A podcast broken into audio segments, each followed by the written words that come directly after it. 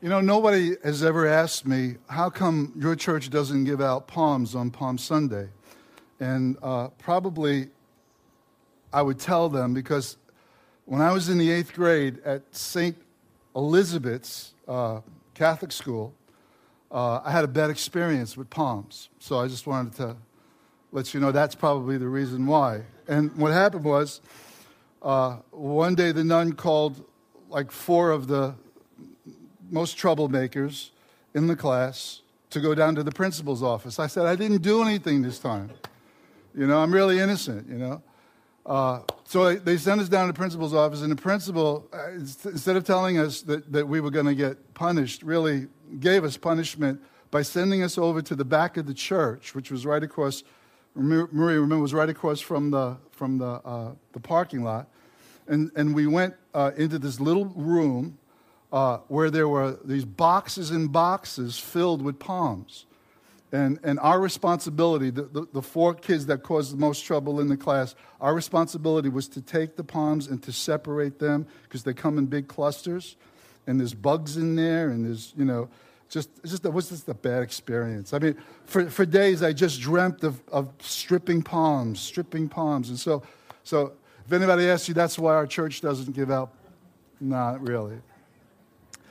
You know, I, I, I, think probably, you know, the event that uh, we talk about uh, as uh, Palm Sunday is probably one of the most misunderstood events um, in the Gospels. Uh, if you have a Bible and maybe it's New King James or New American Standard and a lot of other translations, to, to kind of help readers, the editors put like little headings over different chapters and paragraphs. And, and, and usually they call this the triumphal entry. And, and you may have heard people talk about the triumphal entry, the victorious, en- the, the, the, the, the entry into Jerusalem by Jesus, you know, and, and all the shouts of praise and Hosanna and, and all the stuff that was going on. I would like to suggest to you an alternate title. See, I really think they missed they missed the mark on this. I, I would not call it the triumphal entry, I would call it the tearful entry. The tearful entry. Because, because in my opinion, the, the, the message of Palm Sunday is God providing what was most needed, not what was most wanted. God providing what was most needed, not what was most wanted. Now, here's the thing the, general public was anticipating and expecting a Messiah that didn't look anything like Jesus of Nazareth. Didn't look like anything that was meek and, and gentle and mild and coming into the city riding on a, on a donkey. They were looking for they were looking for a hero that would break the yoke of Roman oppression. They, they, they were looking for for, for someone to come in like David or like Joshua and lead the armies of Israel, raise up armies, and then, and then lead those armies to kick out the Roman Empire, to send Pontius Pilate, to give him the boot. Kind of a pun on Italy, send them back to Italy. But, uh, you know, but I mean, that, that was their hope. That was their anticipation. That was their expectation. We, we, we want the good old days. We want to get back to where we once were before the glory under Solomon's reign, the glory under David's reign. We want to extend the borders. We don't want to pay tribute to foreign governments anymore. We want, we want the Gentile nations to pay tribute to us. This was, this was their, their hope and their anticipation. But Jehovah had something else in mind. He had something better planned for them. Rather than delivering them from Roman dominion, he was going to deliver them from satanic dominion and satanic oppression. He was going to send his son to deliver us from the power of sin and in the process be the death to death by his own sacrifice of himself. You know, this day that Jesus allowed the people to proclaim him as king was so out of character for Jesus. I mean, it, it was such a, a different uh, agenda for the Lord Jesus in so many ways because, I mean, if, if you think about it, he was constantly trying to make light of public exposure. Uh, for example, in Mark, or rather Matthew 16, when Jesus asked the question of the disciples, you know, who do men say that I am? And Peter gave that, that, that you know, memorable response. You are the Christ, the Messiah, the Son of the living God, you know. And Jesus then strictly told his disciples, do not make that known. Don't say anything about that. When he uh, raised uh, the 12 year old daughter of Jairus back to life, resuscitated her back into, into life, he, he said to the parents, don't, don't tell anybody about this and give her something to eat. When he came down from the Mount of Transfiguration, when he was shining brighter than that of you know, the glory of God, I mean, was on him. Who he really was was being revealed, speaking to Moses and Elijah about his decease that was to be accomplished at Jerusalem. He comes down from the mountain and he tells, he tells, he tells Peter, James, and John, don't tell anybody what you've seen until after the Son of Man has, has arisen from the dead. Uh, in, in John chapter 6, at the height of public exposure when, when I guess he couldn't help it because he had just fed uh, thousands of people with, with loaves and fishes, right? It says this about him in John chapter 6. After the people saw the miraculous sign that he did, they began to say, Surely this is the prophet who is to come into the world. And Jesus, knowing that they intended to come and to make him king by force, imagine the presumption. But their desire, their, their excitement was to make Jesus king by force, but rather he withdrew to a mountain by himself. He took every measure to avoid being hailed as king because his hour had not yet come. In fact, that's what he said to his own family. In, in John chapter 7, the Bible says that his own brothers, J- James and, and Jude and, and others, did not believe upon him. And they were, and they were kind of, you kind of read between the lines here. They were upset with him. One, one understanding is they tried to restrain him. And then, and then they said, All right, if, if we can't stop him, then go up to the feast in Jerusalem and show yourself. Because if you're really doing these miracles that we hear reported about you, then show yourself openly. Nobody does this secretly. And Jesus said to them, My hour has not yet come. But when his hour did come, Jesus initiated the events of this day. It was Jesus who told two of his disciples to go, and there they'll find a donkey and a colt, a young, a young colt tied there. And, and when you loose him, he said, he said, if anybody says to you, you know, what are you doing? You know, taking those animals. And, and he said, just, just tell them the Lord has need of them. So in his omniscience, he knew and he initiated the events that took place this day. Behold, your king is coming, lowly and sitting on a donkey. The Passover was just a, a few days uh, ahead of him. The Passover, when the priests would select the lambs that would be offered in sacrifice to commemorate that, that great day of deliverance. The Lamb of God, who was about to take away the sin of the world, was presenting himself to the nation as the king of Israel. Why did he do this? It was to fulfill the promise. The promise that one would come just in this manner, God providing what was needed most, not what was wanted most. You really need to see that this morning. But when he does so, he always does it beyond men's expectations. You know, at first appearance, you know, you think of Palm Sunday, you think of Jesus coming into Jerusalem, you know, the, the people throwing out the red carpet, you know, throwing the palms in, in, the, in the road and taking their clothes off. And, and uh, you, you think about the celebration, the shouts of, of, of Hosanna. You, know, you think of it as a, as a day of great joy.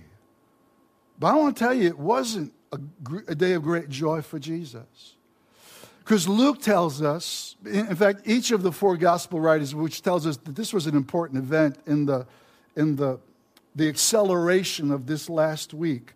So each of the gospel writers record it. But, but Luke says that there's, there's something going on here that that, that everybody isn't getting. Something's going on here that even the disciples aren't, aren't getting. As Jesus looks over the city of Jerusalem, he begins to weep. And he's weeping. Tears are flowing out his eyes. Here's, here's Emmanuel, God with us. Fully God, fully man, weeping over a lost city for lost people.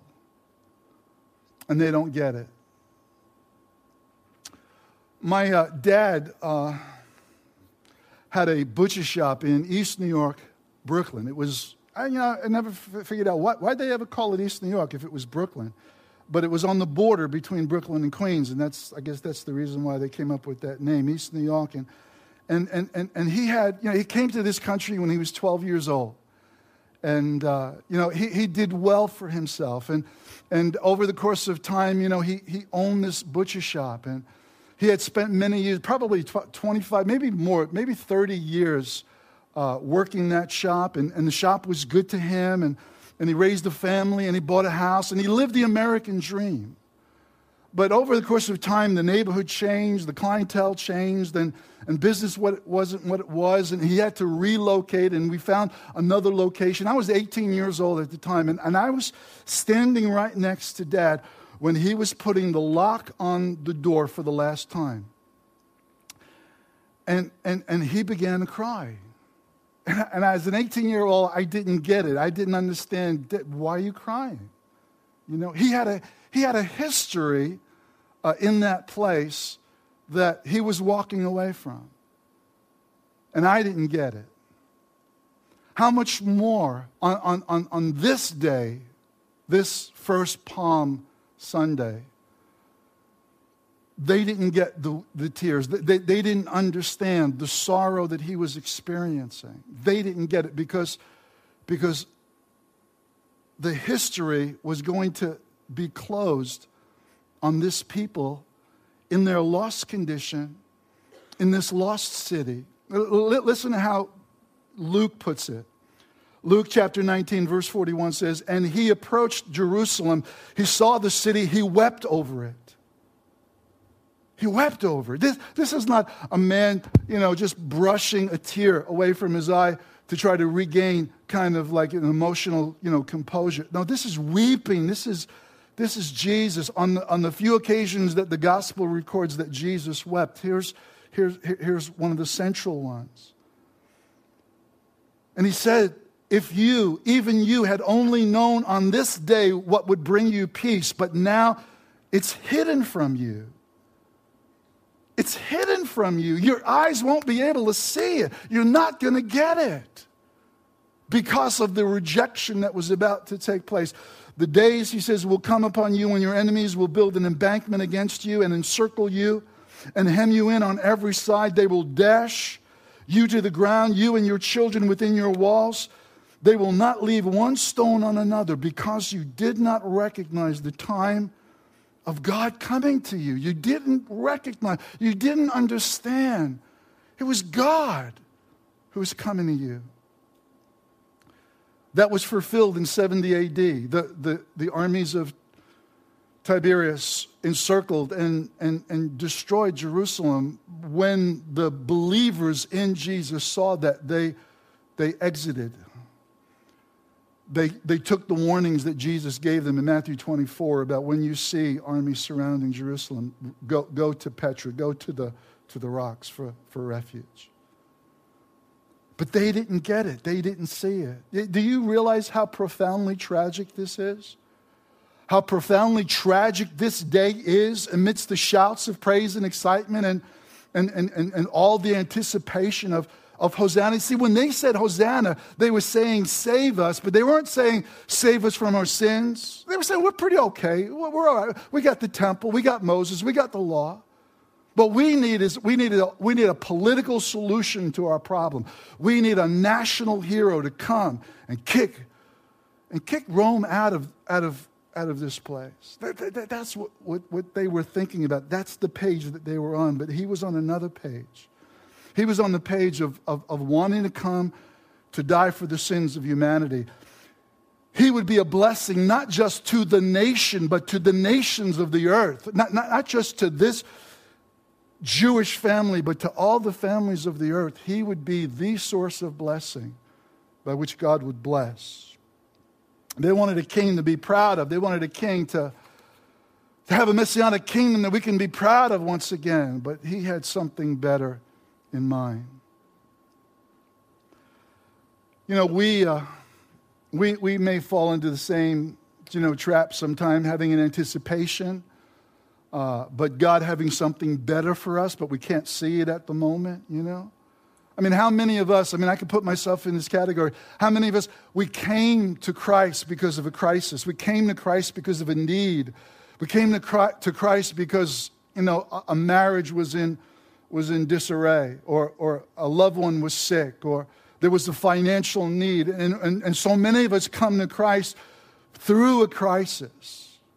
But then when we come to Him, and when we found him, we found him to be more than a crisis manager. We found him to be more than a, a, healer, more than one who brings comfort and peace. We find in him a friend who's a friend of sinners, who's a, a friend that sticks closer than a brother, who's a, who's a friend that loves at all times.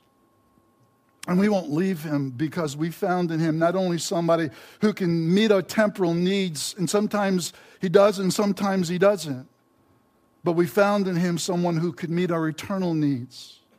See, they had temporal things in mind, but God had eternal things and thoughts in mind. So, why did Jesus, why, why on this day are you doing it in this way to, to really kind of be in the face of the religious leaders? Because, because really today is like, like kind of the day, it was like the straw that broke the proverbial back of the camel. T- today was, why, why, Jesus, are you so much in the face of, of the Sanhedrin and the religious leaders who, who you know are plotting to kill you? It's like, it's like you're, he's purposely forcing their hand. And the, the question is, why, Jesus, did you do what you did? And the answer is real simple it's to fulfill the promise. To fulfill the promise. The promise, and to fulfill all the promises that are written of him in the book. You know, Jesus lived by, by, by, by that very idea that, that, that he came to do the Father's will. He came to do those things that were pleasing in his Father's sight to be obedient to every jot and tittle that was written in the Word. And I mentioned this about a week or so or two ago that even from the cross, he says, I thirst. Though it probably was true that he was thirsty, yet it, the Bible says it was to fulfill what was written in Scripture. He lived by every word that proceeded from the mouth of God. In less than a week, in less than a week, he would be executed. He didn't come as they expected. They expected the Messiah to be mighty, to be powerful, to bring judgment. But instead, this Messiah didn't come to bring judgment, he came to bear judgment. This Messiah didn't come to extract justice upon his enemies. This Messiah came to satisfy the justice of God for his enemies. Didn't come to punish his enemies. He came to be punished for his enemies. This is a, this is a, a Messiah like none other. This is a king like none other. Meek and humble, you know, riding on a donkey with tears in his eyes because of the voluntary sacrifice of himself which was about to take place. He wasn't demanding the blood of his enemies, he was going to provide the blood for his enemies. Think about it. It might be a small thing, right? But, but riding upon, a, actually, a lot of pictures, they kind of get it wrong. He wasn't riding on the older animal, he was riding on the baby donkey. And it might be a small point, but a donkey that has never been ridden before, like an animal or beast that has never been ridden, you just you don't just get on its back because it, it, it'll be frightened. It'll, it'll try to buck you off. I mean, that, that, that would be the natural response. But here is this, here is this, this dumb animal who is perfectly at peace. Maybe it had more sense of, of knowing that the one that was riding it was, was its creator and maker. But Jesus, what were you thinking about? What kind of, what kind of king comes in riding on a, on a donkey? I mean, pharaohs come being pulled by chariots and steeds, and generals and, and, and kings come on horses that are brilliant and powerful. But here's another kind of king. It's funny, uh, uh, when, when, when Andrew was on vacation a couple of weeks ago. I, I told everybody what Andrew said when I said, What did you think about when I said the promise? And he said, Beautiful, beautiful women. Right? I'm going to get even now with Joey because Joey's downstairs and, and uh, he, you know, he, he thinks he's safe, but he's not. Uh, Joey is known uh, around as he thinks of himself as a stallion among ponies. In the office, I took down the picture of Ray Romano, and it's signed to a stallion among ponies, Ray Romano. It's, it's, it's legitimate. He got one of the kids in school at the green room to get, to get his, his autograph from, uh, from his brother who works at the school. Uh, I mean, that's what a man wants to be known as a stallion, not a donkey, not a pony.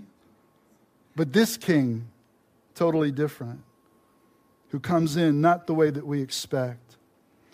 I was reading about uh, a missionary who was kind of sharing some of his experiences. And, and one of the things that he shared about, and I don't even know if it really dawned on him, but one of the things that he was saying was that when they were in a hotel uh, in Nigeria, West Africa, uh, he and his family, you know, they just got into the room you know, like the night before that was late, and, and uh, there was a knock at the door, you know, and it was a, a Nigerian gentleman who had come to clean the room. And he was so embarrassed because there were suitcases and clothes just kind of spewed all over the, the room. There were wet towels in the, in the bathroom on the floor, and, and there was food that, that had been eaten in a rush that night. And, and the, the room was a mess, and he kept apologizing. He said, I'm, I'm so sorry. But, but, but this uh, Nigerian gentleman said this. He says, No problem, sir. For this reason, I've come to put your things in order. And I, I, when I read that, I said, That's the servant of God, the meek and the gentle Jesus who came to put our lives in order. The mess that we've made out of our lives, He's come. And so many of us in this room can testify my life was a mess before Jesus came and He put my life in order. When I think of the word mess, uh, I usually think of uh, something that Kate said when, when uh, he was small, looking out the back window of her house, seeing all the leaves that were falling. He, he, said, he said, Papa made a mess you know? And, and, and fact of the matter is is that i do still make messes. In fact i mentioned that last night. I heard my wife say i got to clean this kitchen. It's a mess. And like you know 15 minutes later 10 minutes i went into the kitchen and it was like and, and i've shared this before. She, she has this ability to clean the kitchen the counter. I, I can't. I mean i make a mess but but so I, I yelled her, I said, honey, the kitchen looks so clean. And she says, that's because I know what it's supposed to look like. And Jesus knows what we're supposed to look like. He has come to clean up our mess. And in just a few days from this day, Jesus would, would do what this day began. It began the acceleration of the day of sorrows, the, the man of sorrows acquainted with our grief. So Jesus comes in as the king weeping, God manifest Emmanuel in the flesh with a broken heart. And you know, the Bible, the Bible reveals that Jesus from the cross died, his heart literally ruptured. But his heart began to break before that for the lost, for those that would enter into an eternity without, without him. Because he knew for the most part, he would be despised and rejected of men, that man of sorrows, acquainted with our grief.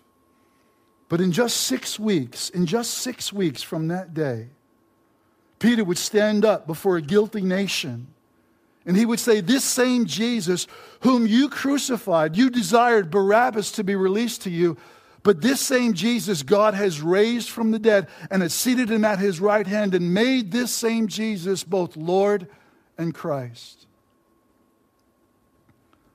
And then he offers this unconditional love and forgiveness, arms open wide, that Jesus, he says to Israel, Jesus, God has sent his son first to you to bless you. For he's come not to bring judgment, but to bear judgment. He's come not to punish his enemies, but to be punished for his enemies. That, that, that's his, his first coming.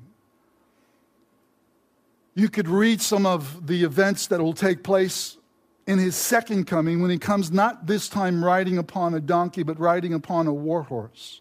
And he's coming again a second time. That, there's no doubt about that.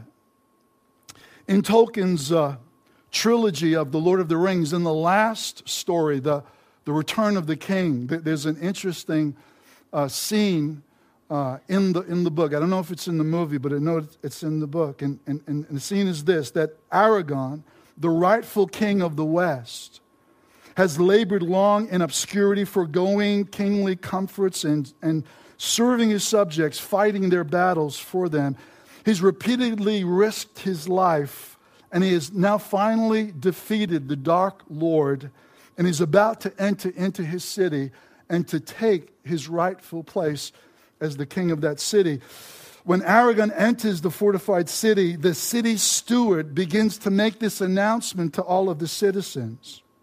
He begins to declare the, the pedigree of, of, of this man, Aragorn. And he says, Here is Aragorn, son of Arathorn, chieftain and captain of the host of the west, bearer of the stars of the north, wielder of the sword reforged, victorious in battle, with healing in his hands shall he be the king that will enter this city?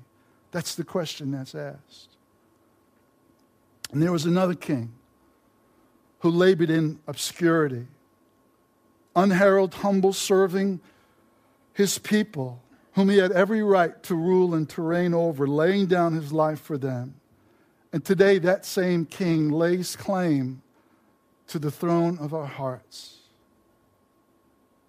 Will you receive him as Lord and King. Tim Keller uses this illustration. I don't know if it'll help you or not, but Dave, could I just use you for a minute? Dave Wester, just, just kind of stand up for a moment. Let's just imagine Dave's on the outside of the church looking in. And uh, I said to him, uh, Dave Wester, I said, Dave, Dave, can come in, but leave Wester out. Uh, we don't want Wester to come in. We want Dave to come in, but, but Wester, you stay out. How, how could he do that? It's impossible because he is Dave Wester, right? Jesus is both Lord and Savior. We cannot have one without the other. And the Savior part of Jesus, thank you, Dave, is to require all of us. He wants the throne of our heart, the final place where Christ will make his royal entrance is in the heart, the human heart. I love what, what Paul said. He said, he said that God would strengthen you with might in your inner man, that Christ would dwell in your hearts through faith. If you're here this morning and you have not experienced what it means for having Christ to dwell in your hearts through faith, you welcome him in. You invite him in. He will not come in by the force of power. He will not come in by the shedding of blood, but rather because his blood was shed, you can welcome him in as the King of glory. Let's pray. Father, I thank you this morning that we get the tears today, Lord. We understand the, the weeping that you wept over the city of Jerusalem for the lost. We understand that, Lord. We, we see that. We hear that, Lord God. And I, I just pray now that some in this room this morning would fully get it, if they've never came to that place of, of acceptance of you, if they've never received you as their Savior, that today that they will throw open the doors of their heart and receive you as both Lord and Savior. That you are King of Kings and Lord of Lords. And here's the, here's the wonderful thing that, that, that your promise, oh, your promise is so much greater than our expectation. For the promise is always, always greater than what we could have ever possibly imagined or anticipated. God, even now this morning, I pray for some that need encouragement. I pray that you will do in their life what you've done for me and so many others in this place, that you do exceedingly and abundantly above all that we could ever ask for or think. Because your promises are in Jesus Christ, yes. Amen.